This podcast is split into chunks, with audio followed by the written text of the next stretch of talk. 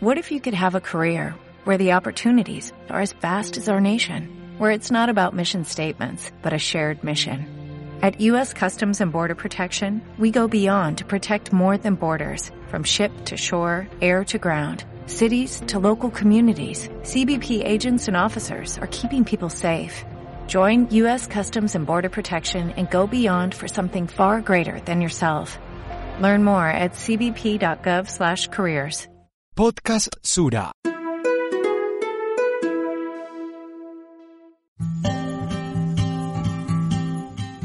El poeta inglés Samuel Johnson decía que el lenguaje es el vestido de los pensamientos, y la realidad nos muestra que tenía razón.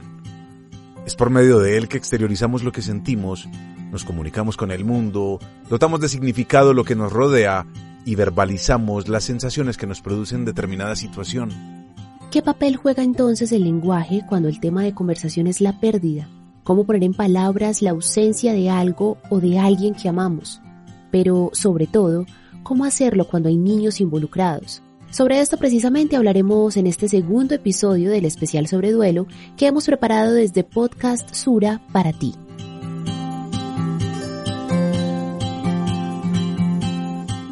Los niños son grandes receptores de estímulos, pues todo el tiempo están tratando de descubrir a través de sus sentidos lo que los rodea. Por supuesto, estamos hablando de fuentes inagotables de creatividad y de curiosidad. Y aunque no siempre nos percatamos de ello, los niños están en constante alerta ante los cambios que ocurren en su entorno y tienen reacciones tan diversas como las situaciones que acompañan el día a día. Eso que dices nos lleva a un asunto vital y es la responsabilidad que tenemos como adultos de hablarles con respeto y sinceridad.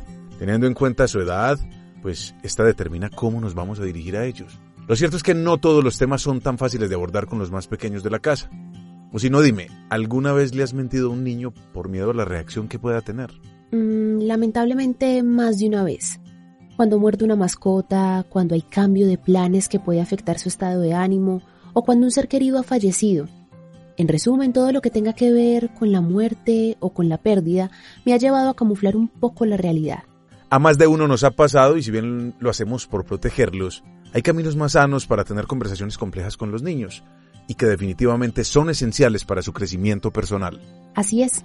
Creo que este espacio con nuestro invitado aportará muchas luces al manejo del duelo en los niños y nos permitirá responder preguntas como de qué manera hablarlo, cuáles son las señales de alerta y qué efectos tiene en la edad adulta un manejo adecuado o inadecuado del duelo infantil. Buenísimo. Ahora te invitamos a ti a que nos acompañes en esta conversación con el doctor Jorge Montoya. Vamos a conocer la mejor forma de asumir el duelo con los más pequeños y establecer espacios de confianza sin generar desinformación en torno a un tema tan natural e inevitable como la pérdida.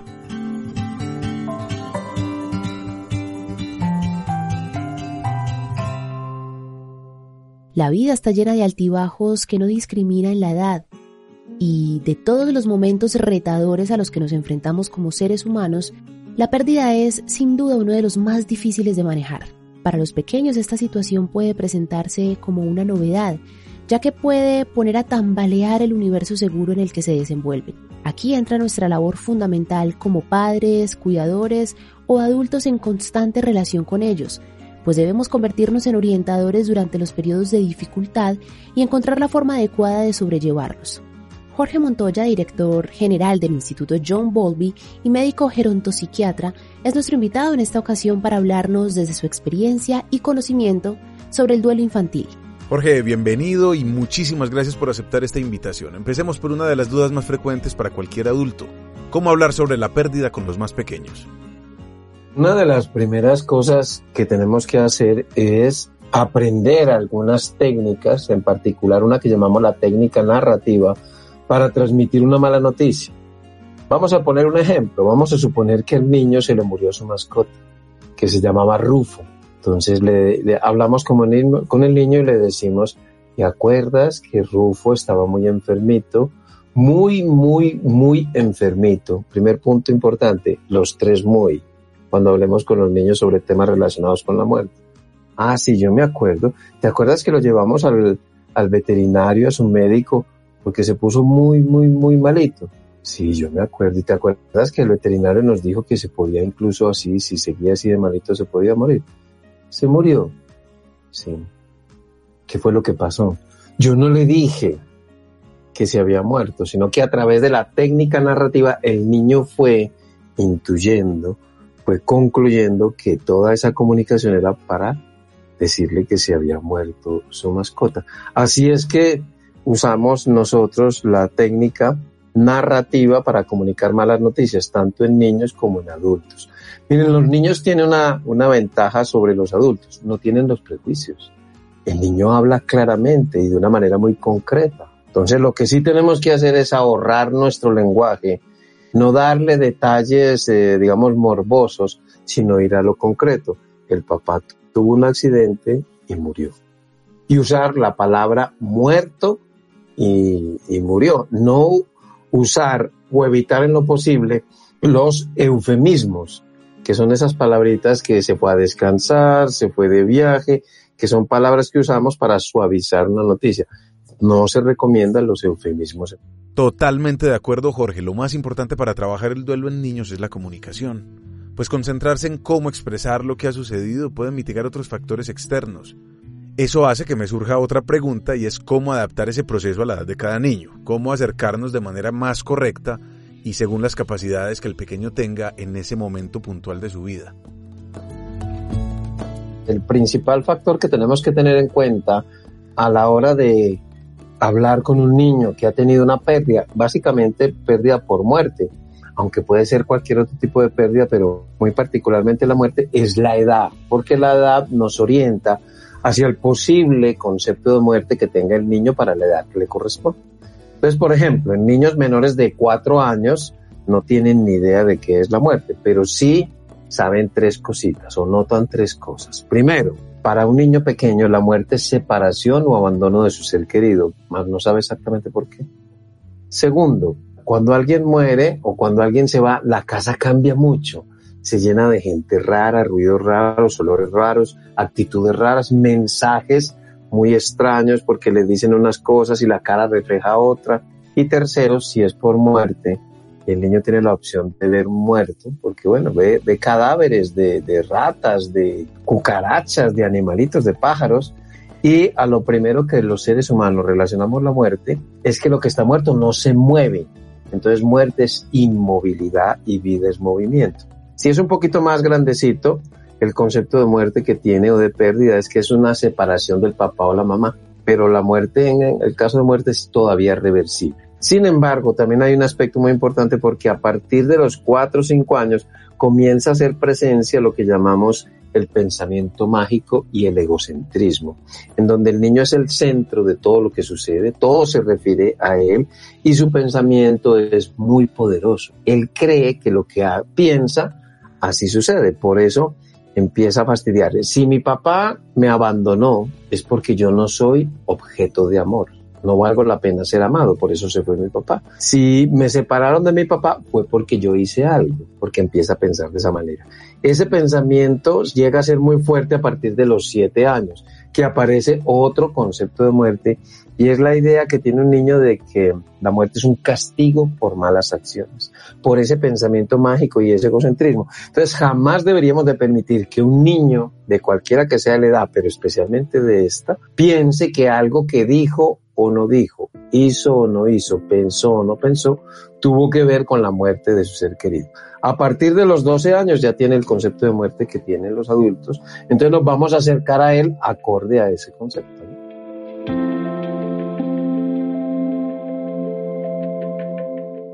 Es momento de hacer una pausa y pensar en lo que hemos hecho o dicho por mucho tiempo con relación al duelo infantil.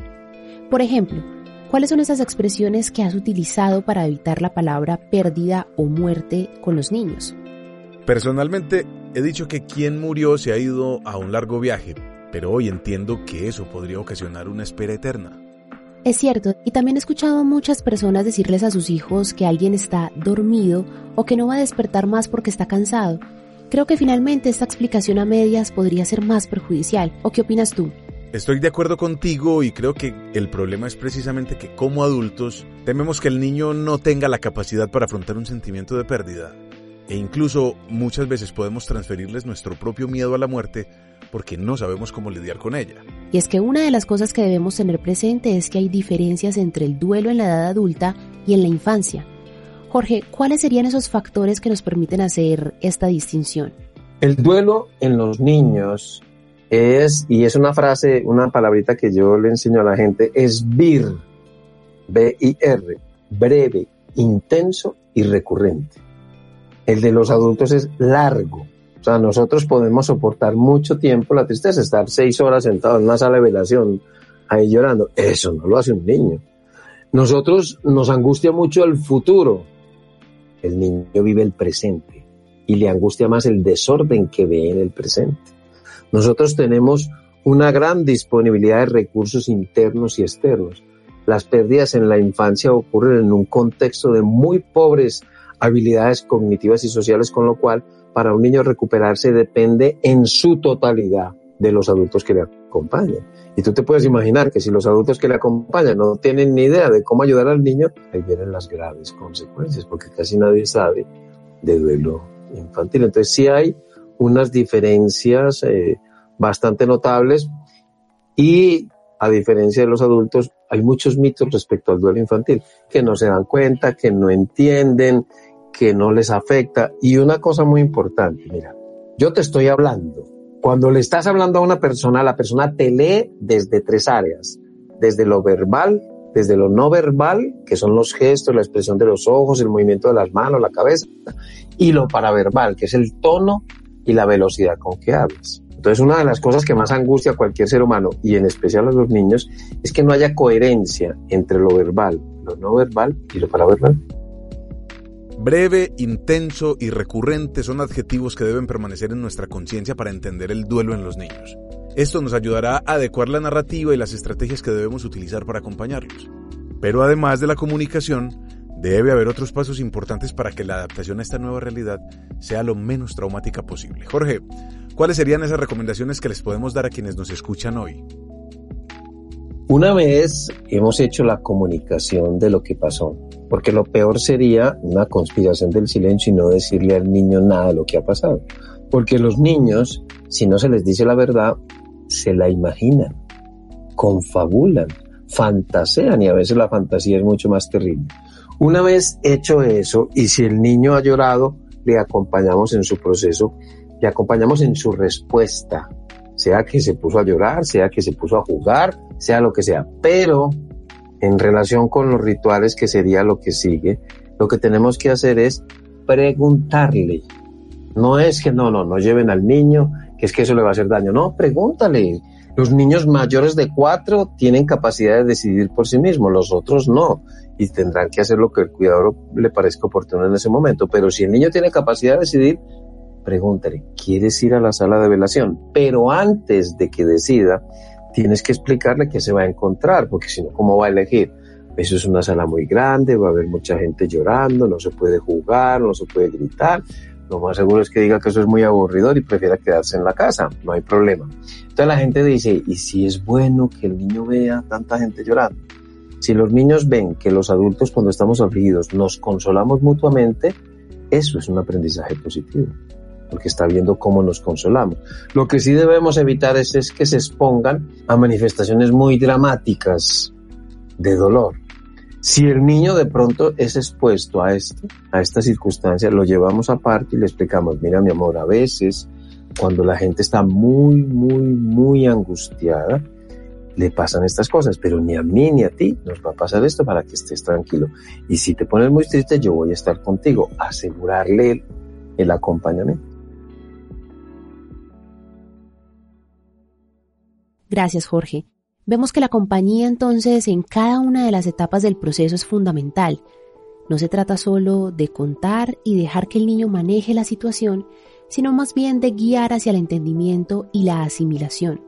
Por otro lado, los pequeños en apariencia parecen ser personas que olvidan rápido y continúan su vida sin ningún inconveniente, pero como adultos la invitación es a hacer un seguimiento al duelo de cada niño, esto nos permitirá identificar si hay señales que representan una patología o un caso a tratar de manera específica. Jorge, quiero preguntarte cuáles serían esos indicios de que puede estar pasando algo más complejo.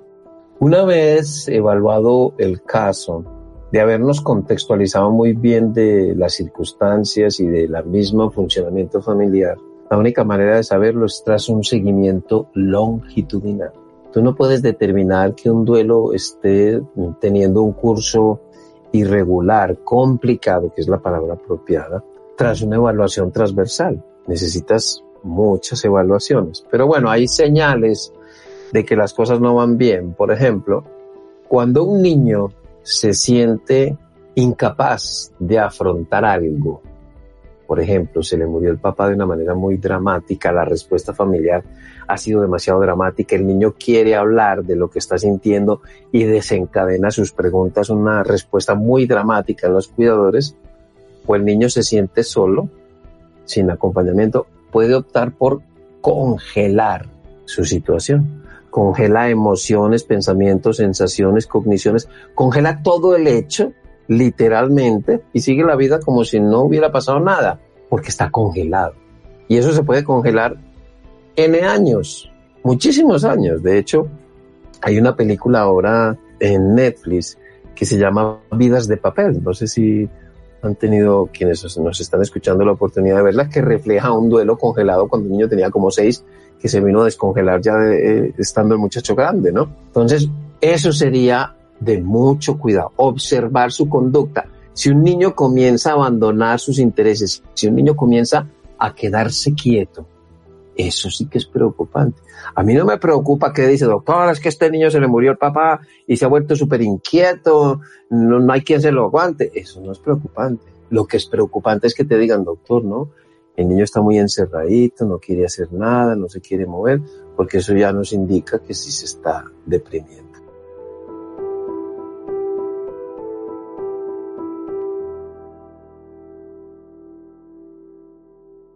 Un concepto del que no hemos hablado aún es la culpa. Y es que, aunque a simple vista no lo notemos, los niños también están expuestos a sentirla cuando un ser querido fallece. ¿Qué puede suceder si no se tramita de manera adecuada esta emoción y si no los orientamos como debe ser? A veces, si al niño no se le aclara la culpa y se le deja pensando que algo que él pensó, no pensó, dijo o no dijo, hizo o no hizo, tuvo que ver con el fallecimiento, puede puede presentar dos alteraciones de conducta muy llamativas. El síndrome del niño bueno y el síndrome del niño malo. Entonces, resulta que a raíz del fallecimiento, dice la gente, pero este niño se volvió tan bueno desde que se murió el papá, todo lo quería hacer, todo servicial, quiere incluso acabar con la muerte para que la gente no sufra. Y en otros casos es, no, este niño se volvió súper malo, hace, su conducta es un desorden, constantemente hay que estarlo castigando. Síndrome del niño bueno y síndrome del niño malo, que ocultan un pensamiento de culpa. En el caso del síndrome del niño bueno, es que el niño cree que es malo porque pensó algo malo y pasó algo malo. Entonces hace la conducta contraria, quiere mostrarle al mundo que él es bueno, que él no es malo. Y el síndrome del niño malo piensa que hizo algo malo, entonces merece castigo. Entonces se mete en una dinámica de hacer cosas malas para que se le castigue porque es un niño malo que merece castigo. Si el niño está solito o percibe que el acompañamiento es inadecuado, puede optar por el síndrome del niño payaso o el síndrome del niño matón. O sea, se hace el, el chistoso, porque de esa manera obtiene atención que no obtiene para su duelo. Y el síndrome del niño matón, que hace parte de esos niños con acoso escolar, es que utiliza el miedo y la rabia para manipular a los otros y tener una atención que no tiene para su duelo.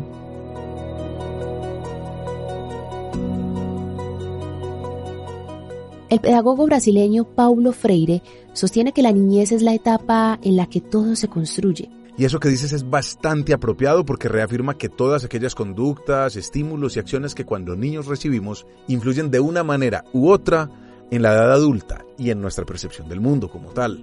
Esto se relaciona mucho porque gran parte de nuestra personalidad está fundamentada en lo que vivimos cuando somos pequeños. Las sonrisas, los juegos, la familia, los amigos, incluso los conflictos. ¿Será que aquí también entra la pérdida?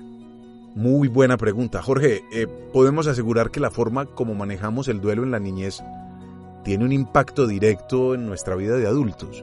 El principal factor de riesgo de psicopatología en la adolescencia y la vida adulta es una pérdida afectiva en la infancia, que puede optar por mira, tú te imaginas un síndrome del niño eh, matón, ese no va a durar mucho tiempo, un síndrome del niño malo, no va a durar mucho tiempo, se va a meter en una dinámica absolutamente terrible. O sea, las consecuencias son graves. Un niño, un síndrome del niño bueno, no va a vivir para él, va a vivir por hacer felices a los demás, no para él.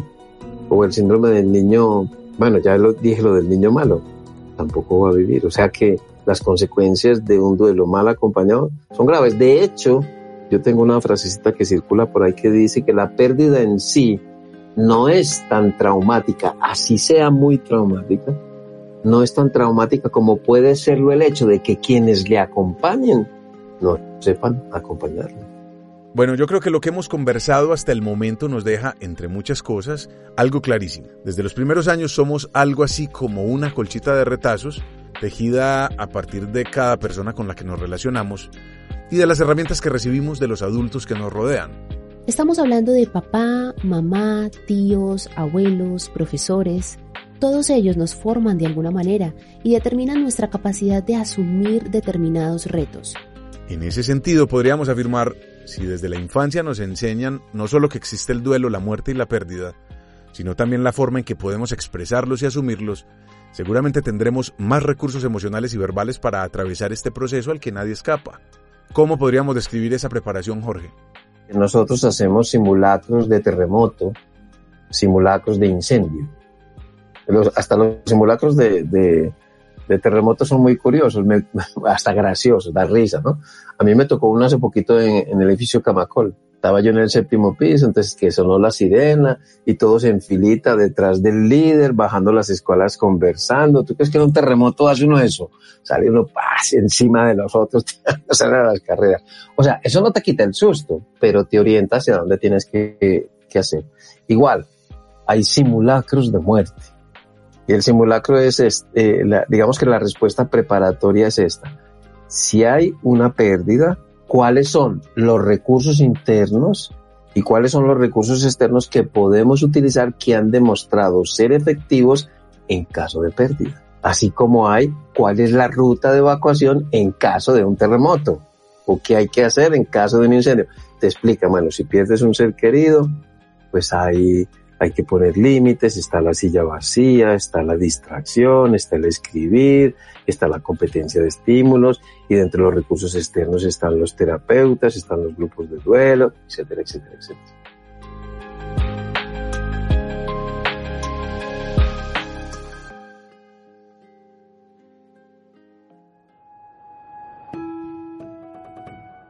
Dos grandes conclusiones nos quedan de este segundo episodio de nuestro especial sobre duelo. Yo creería que la primera es la importancia de hablar con la verdad y evitar al máximo los eufemismos para dialogar sobre el duelo con los más pequeños. Una conversación abierta, sincera y entendible para ellos es la mejor manera de ayudarlos a vivir un duelo. Estoy de acuerdo contigo y me gustaría agregar que la segunda es sin duda que hay que ser conscientes de que la infancia es un periodo decisivo para el resto de la vida y de la forma en que procesemos la pérdida, la frustración y la tristeza en esta etapa dependerá también nuestra capacidad para afrontar los problemas en la adultez y la capacidad resiliente con que afrontemos el fracaso y los duelos que están por venir. Queremos agradecerle al doctor Jorge Montoya por haber sido parte de este espacio y a ustedes, como siempre, por acompañarnos durante estos minutos de conversación y sobre todo de muchos aprendizajes. Recuerden que aún tenemos tres episodios más sobre duelo con las voces de distintos especialistas que nos ayudarán a entender mejor este proceso desafiante, inevitable y sobre todo lleno de aprendizajes. Los invitamos a compartir este contenido con familiares o amigos que consideren que pueden necesitarlo y a estar pendiente del siguiente episodio en el que conversaremos sobre cómo podemos ayudarnos a nosotros mismos durante un periodo de duelo. Gracias una vez más por escucharnos.